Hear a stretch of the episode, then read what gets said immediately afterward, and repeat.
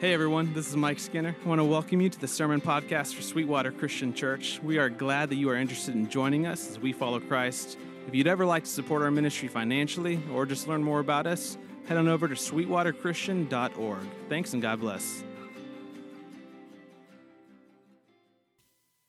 Well, how good are you with silence? There's a couple different types of people in the world. There are some people who enjoy silence, and then there are people who have kids and never get any silence. There's there's some people who are comfortable with it and some people who are very very uncomfortable with silence. We are in the middle of a sermon series called Sanctify Your Spotify. And, and what we've been doing is we've been looking at uh, different bands and different songs and using them kind of as a springboard for theological reflection. So we'll continue to do that this morning. A couple weeks left in the series. Uh, beginning in Lent, we'll do a sermon series through the book of Jonah. And so we'll go uh, look through the book of Jonah together, which I'm looking forward to. Um, but I'm also looking forward to this morning. We are um, looking at a band called 21 Pilots this morning. Anyone familiar with 21 Pilots?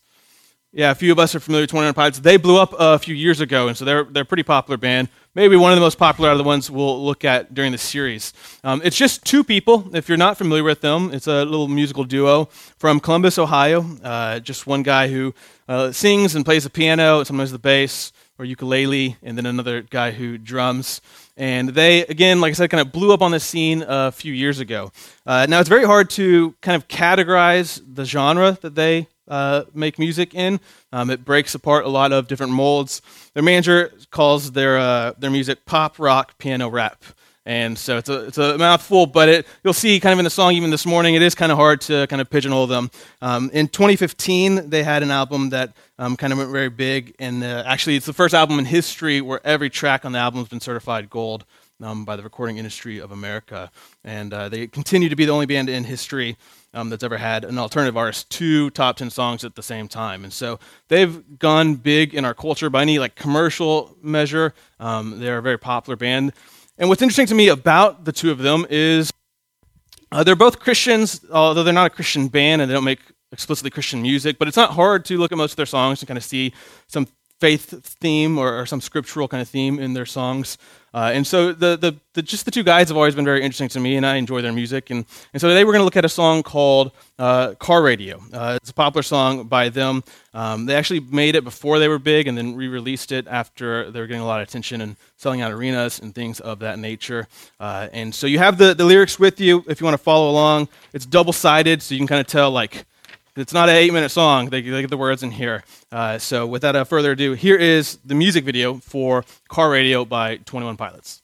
As a college student, and forgot to lock his car. And when he came back after getting out of class, found that someone had broken into the car and had stolen his car radio. And so he drove around in silence for a few months as a broke college kid couldn't replace it. And it's a, a song about the, the experience of having to sit in silence and the uncomfortableness of sometimes sitting in silence and confronting what is within you. I love the, the lyric that goes like this sometimes quiet is violent. I don't know if you've ever experienced this. Uh, perhaps, like even in a relationship, you get the silent treatment from somebody, and, and that itself can be a violent way of communicating, or, or you, you're forced to sit in this silence and, and you encounter things that are uncomfortable or painful. He says, There's, there's no hiding for me I'm forced to deal with what I feel. There's no distraction to mask what is real. This is the case, I think, for many of us. If we're kind of forced to go into a moment of silence, if we were to, to lose our, our earpods for the day or the, the internet goes out, right? I don't know if you've ever been in a, a situation like that. You're bunkered down at home, there's a thunderstorm, and then the internet goes out, and you're like, oh no, I have not downloaded any shows or music. I stream everything. And the boredom comes quick and it comes fast. It's just a ponder of something terrifying but this time there's no sound to hide behind.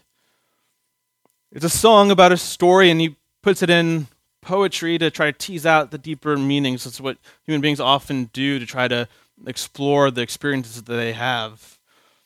And he highlights what is, I think, a fairly common experience, which is an uncomfortableness with silence and, and what can happen when we encounter that silence, the kind of thoughts that might appear, the emotions we might have to process, the things that we've been running from that now we are forced to confront.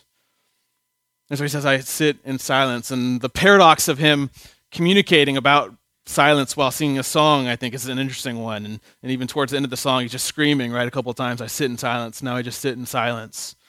Now, the Christian tradition, for, for a very long time, has seen silence as something that could be an opportunity, as something that could be used as a source of strength, a source of spiritual maturity. And I want to tease that tradition out with you this morning. If you have a Bible, open up with me to Matthew chapter 3. Matthew chapter 3 is where we'll start this morning. Jesus himself models for us a very interesting relationship with silence, with solitude. And he, he provides kind of the path forward, an example for his followers of how you and I might experience the silence in a way where we might even seek it out. We might pursue it in hopes of being better formed and, and more equipped to hear from the Lord and to follow his will for our lives. Matthew 3 is where we'll begin. We'll pick it up in verse 13. And we'll read into chapter 4.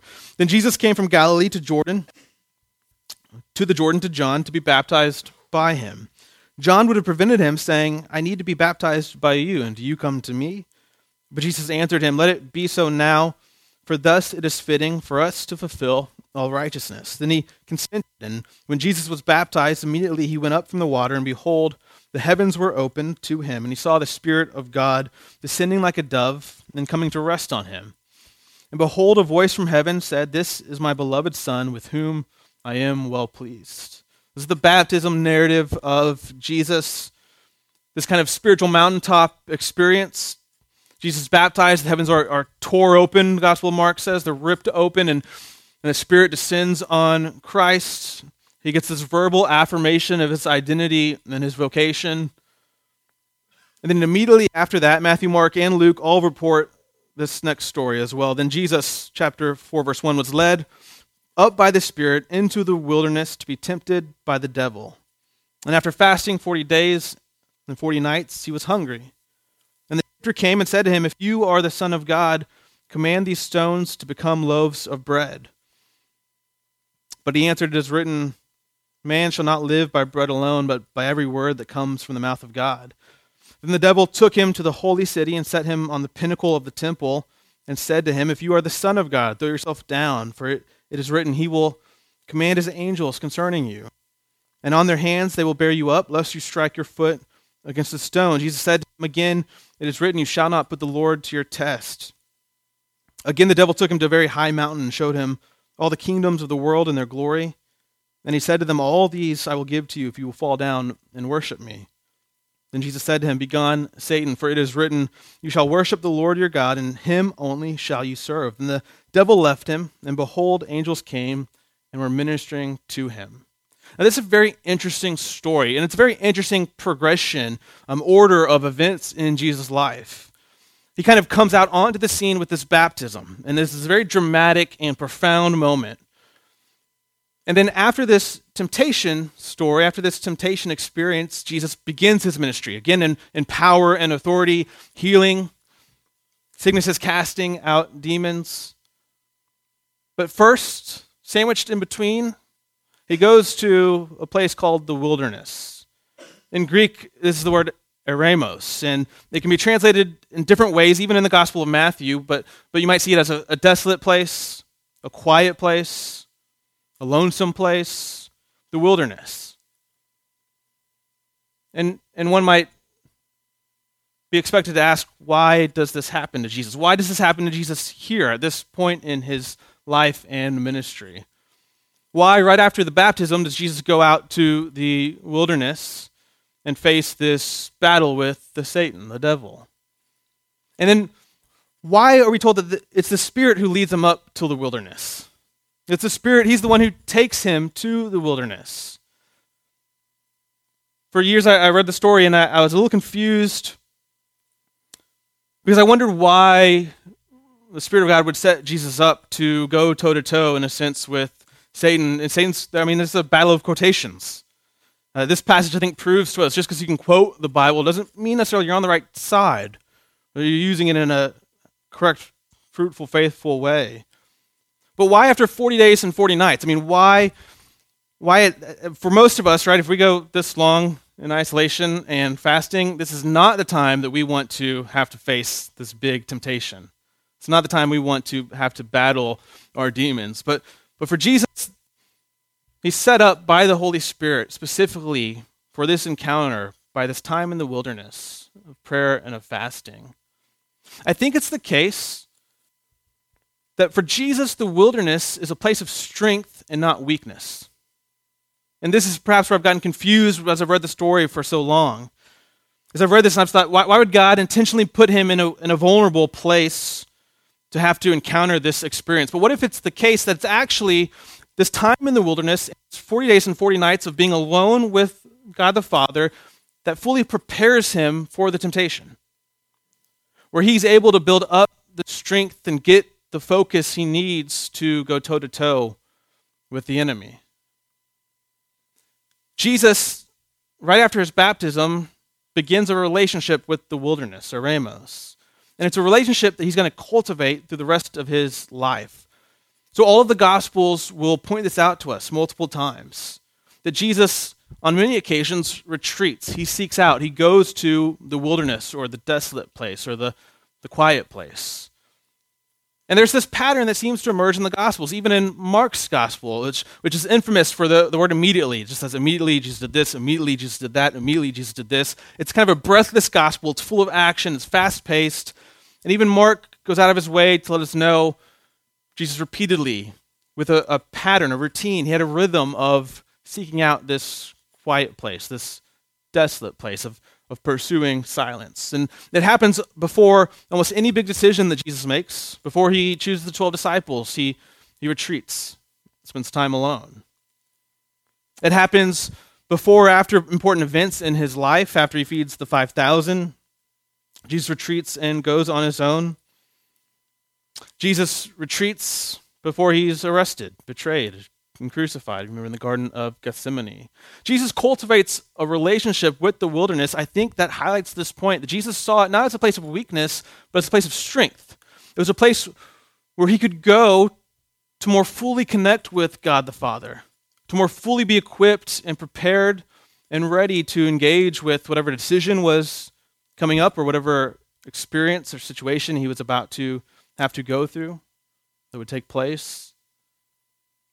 The relationship begins that Jesus leans on for the rest of his life, for he, he seeks out silence and solitude. Flip with me to Mark chapter 6.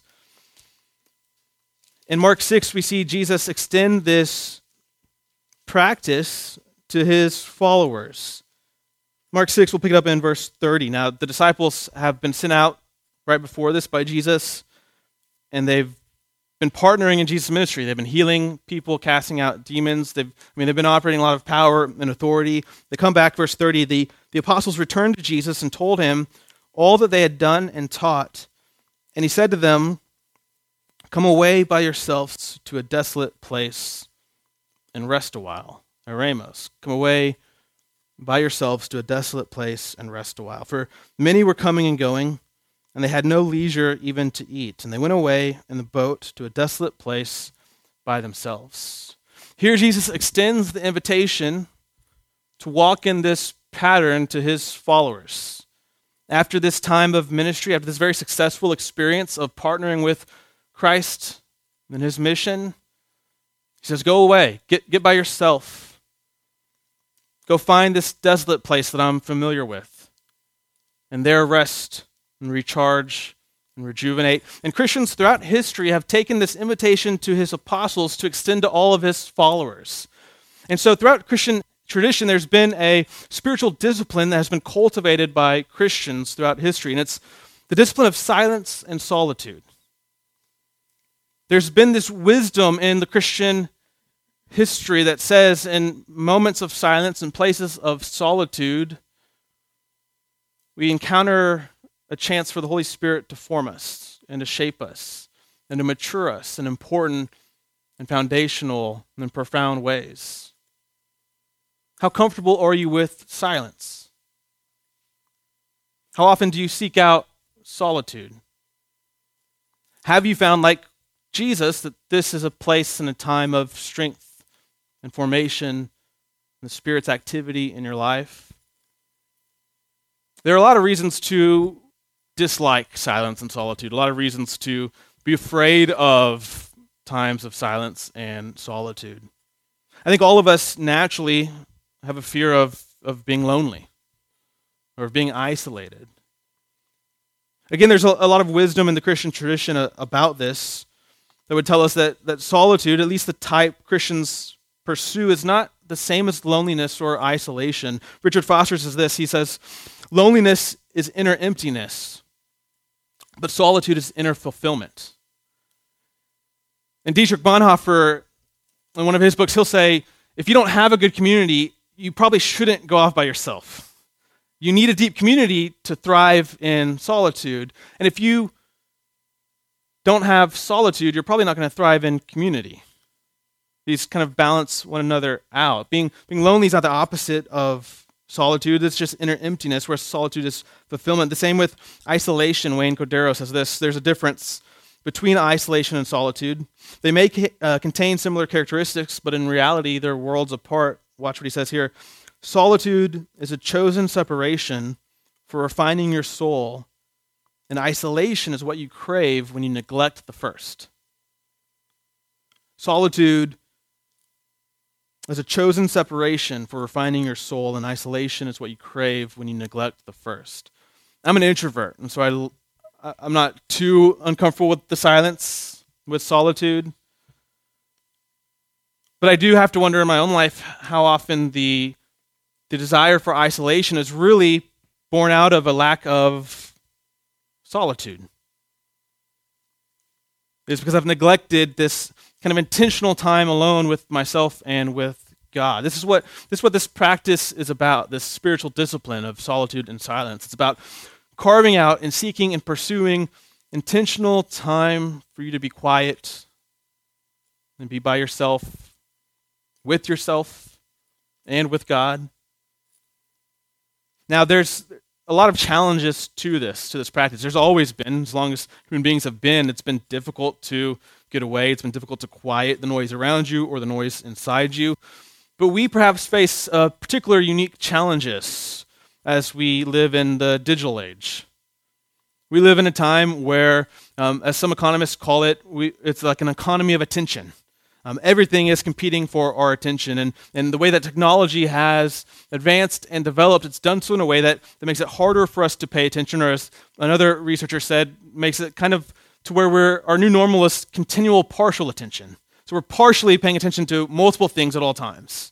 It's very hard to be in the moment with ourselves or with God or with somebody else or with a book because we're also partially attentive to that new push notification on the phone or to our email or to something that's happening over there in the corner of the room.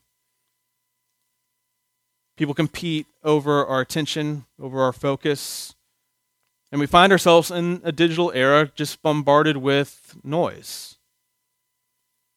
And this, I think, is a hindrance, is an obstacle for you and I in our Christian life, in our Christian development. There are some people who have come out of the tech world who are now arguing that there needs to be something needs to be developed for data scientists, technology engineers, like something akin to the medical Hippocratic oath, like an, an oath to do no harm. Because people who have been behind the scenes here, they, they come back and they say, look, they're they're engineering technology specifically based on very hard science about how your brain works and operates. And, and I mean, they're very specifically seeking out addiction, attention. When you, you get that update on that social media app and it scrolls a little different way now, and there's a different way that things are notified for you, this is because a team of people have spent months, if not years, going over what's the most effective way to get your attention, to make you stay on longer, to make you think about this more. And look, I love, I love social media. I'm not a Luddite. I'm not uh, anti-technology or anything like that. But I am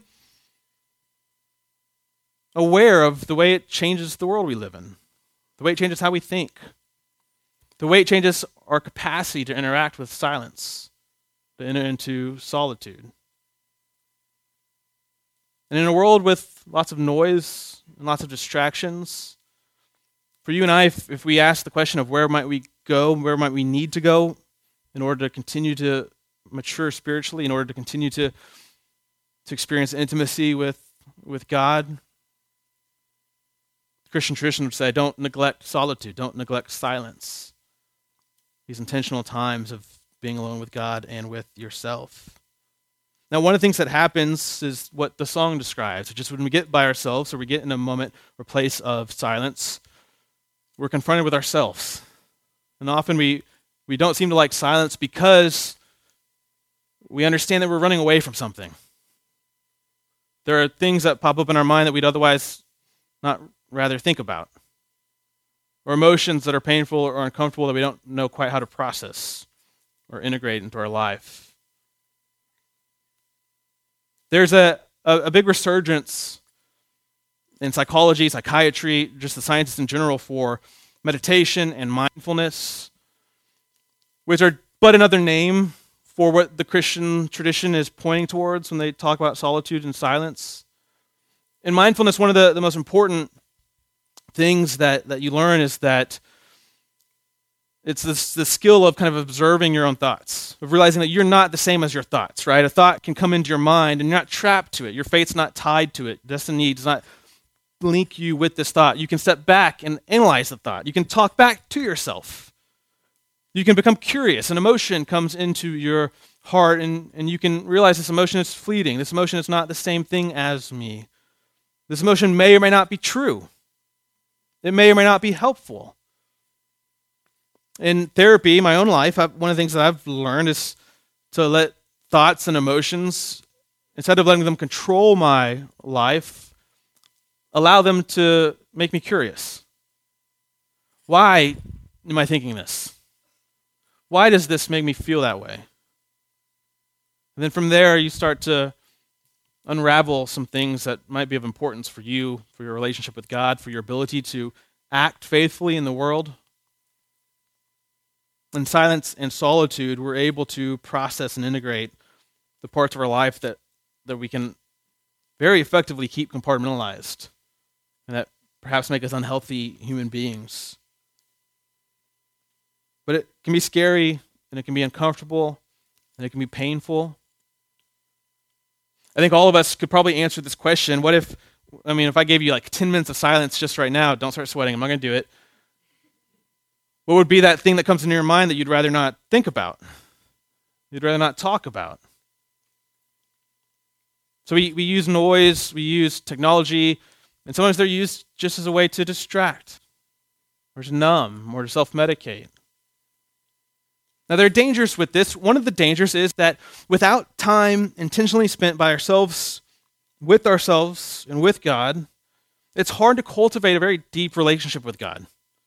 Silence and solitude, they seem kind of basic building blocks for intimacy with the Father. There's, it's hard to really develop much spirituality without this time of reflection and processing. One of the, the things that happens to us when we practice this discipline is we're able to experience more intimacy with God. We're able to experience His love for us in a deeper, more profound, more transformative way. We're able to, to think about the people in our lives and the situations in our lives and the things that we feel called to do in such a way that we're better equipped, more focused, better able to be able to go meet those needs, fulfill those opportunities. But if we don't take time to take time, we, we miss out on this. One of the things that happens is it can get really hard for us to discern between voices. Like, what's, what's the difference between God's voice and my own voice? What's the difference between my own voice and my father's voice? Or my friends' voices? This is a very difficult task that's fundamental to, to all of us. I mean, we've all got to try to undertake this at some point or another. One of the benefits of silence and solitude, of, of practiced regular time with this discipline, is that we become better at distinguishing voices. We become better at saying, this sounds more like God's voice than my voice. Or this sounds more like my voice than God's voice. Or this sounds more like my father's voice than either of our voices. You see, in moments of silence, if I'm prompted to show forgiveness or love towards someone I am not inclined to love or show forgiveness to, I can, I can pretty much guarantee that it's probably God's voice Right? I'm not producing that naturally on my own. In fact, this kind of resistance, at least initial resistance to it, is almost a hallmark sign that perhaps this is the Holy Spirit. And often when I'm critical or judgmental or arrogant or prideful, this is, this is my voice speaking, perhaps trying to disguise itself as God's voice. I mean, we, we learn in the scriptures that the enemy, Satan, the devil, he, he's the accuser. And the Spirit is the comforter or the advocate. One of the things that the spiritually mature learn is that if the, if the voice is, is bringing accusations and shame, if it's tearing down and taking life, this is not the voice of the Father. This is not the voice of the Spirit. But if the voice is advocating, if it's bringing comfort, if it's building up and leading to life, if it's developing fruitfulness, this is the voice of the Holy Spirit. And, and in solitude and silence, we start to discern them. And it's difficult, and we make mistakes. This is perhaps one of the reasons we need a good community to practice good solitude. So we, we need to come back to our brothers and sisters in Christ and say, This is what I heard, this is what I think, this is what I'm going through and thinking about. We often, I think, misdiagnose the most pressing issues of our time, or what it is that non Christians even think are the most pressing issues around them, or what might be more attractive to them or, or bear better witness of the good news of Jesus. There's an author who, who says this. This modernity, this kind of philosophical worldview that, that we've gone through as humans and are still kind of struggling with, modernity slowly weakens spirituality by design and by accident in favor of commerce. We've talked about this quite a bit. It's easy to exchange spirituality with consumerism. The reason he says we live in a culture increasingly without faith is not because science has somehow disproved the unprovable, but because the white noise of secularism has removed the very stillness in which it might endure or be reborn.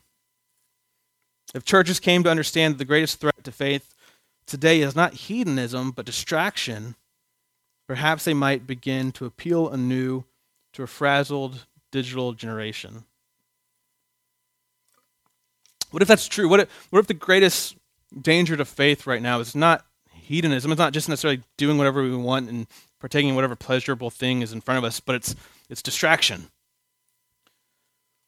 I, I think this is true of many of our experiences, even in a, a, worship setting or at a weekend retreat that we would go to or a daily devotional we do in the morning. That, that often we, we might come across something that seems profound to us. We might be pricked and prompted to change something in our life, to make a decision, to have a certain conversation.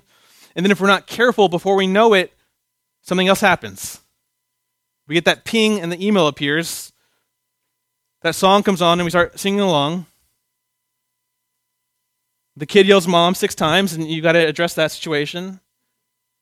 And before you know it, it's gone. You've distracted yourself out of any spiritual growth. I mean, you've, you've allowed yourself to become distracted out of any real meaningful spiritual progress. This is why we got to be intentional about it. We can't just expect it to happen without our own planning, without our own desires. Jesus, he cultivated this relationship with the wilderness. He invited his disciples into this relationship. I think you and I today still receive that invitation. Are you comfortable with the silence? Do you have a routine in your life? Do you have a pattern in your life of making time to be alone, for there to be quiet, for you to just be there with yourself and with God?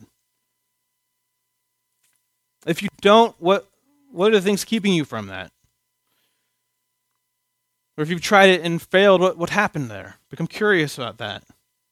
Or maybe you do, but, but what's the next step for you? What's the, what's the place to go after that? I think all of us can have an answer to this question. One of the things I think that we do wrong in Christianity sometimes is we, we try to make a prescription for Christian living that fits like one size fits all for everybody. And just most things don't work that way in life what works for silence and solitude for me is not necessarily going to work for you. I mean, if you're in middle school, this is going to look different than if you're retired. If you're a young mother with infants, it's going to look way different than you, for you, than, than, than someone else in a different situation in life. There are different situations in life, there are different seasons even in those situations, there are different stages we're at in Christian maturity. A brand new Christian is, is going to experience this differently, is going to be helped by different things than someone who's been following Christ for 20, 30, 40, 50 years. Both of them, though, I think are going to find benefit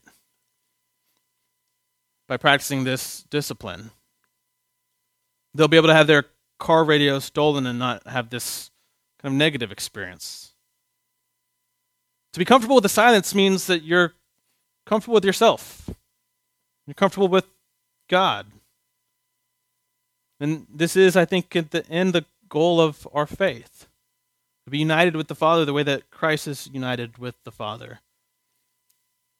A person who has this developed sense of solitude and silence, who has this routine practice of, of going to the wilderness or the quiet place like Jesus and his disciples, is a, is a person who experiences God's love in profound ways that, that affect them on a pretty regular basis. It's a person who has peace about their situation, even when it seems like there's no reason to be peaceful about it. It's a person who can be confident and hopeful in the face of negative circumstances. It's a person who who's really reflected on their relationships and the decisions that might be in front of them, who, who perhaps goes to meet them with energy that they otherwise wouldn't have, with a focus they otherwise wouldn't have, with an eagerness that can only be attained from the Holy Spirit by joining Christ on his mission, by understanding our lives in the context of a larger story, a more cosmic tale that understands our daily routines and obligations not just as one drop of sand on the beach and otherwise meaningless life, but instead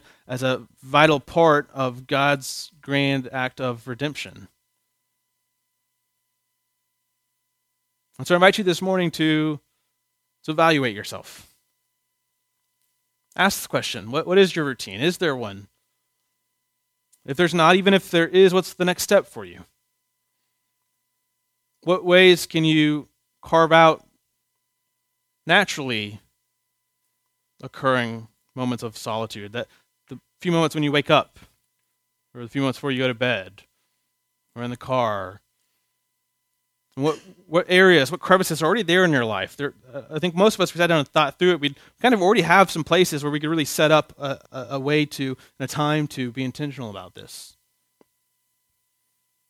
It's in the, the silence and solitude that we experience God. It's when we are able to process who we are, our emotions, and our thoughts. It's when our will is able to be aligned with God's will, like you see with Jesus in the Garden of Gethsemane. And it's a time when we're able to be prepared and equipped to go face the, the world, the responsibilities, the obligations, the opportunities that we have around us.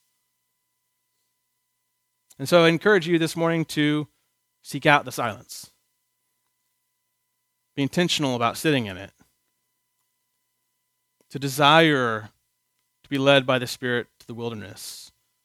Not so that you can become weak and vulnerable, but just the opposite, that you might be formed and strengthened and prepared to meet whatever temptation or battle is coming your way.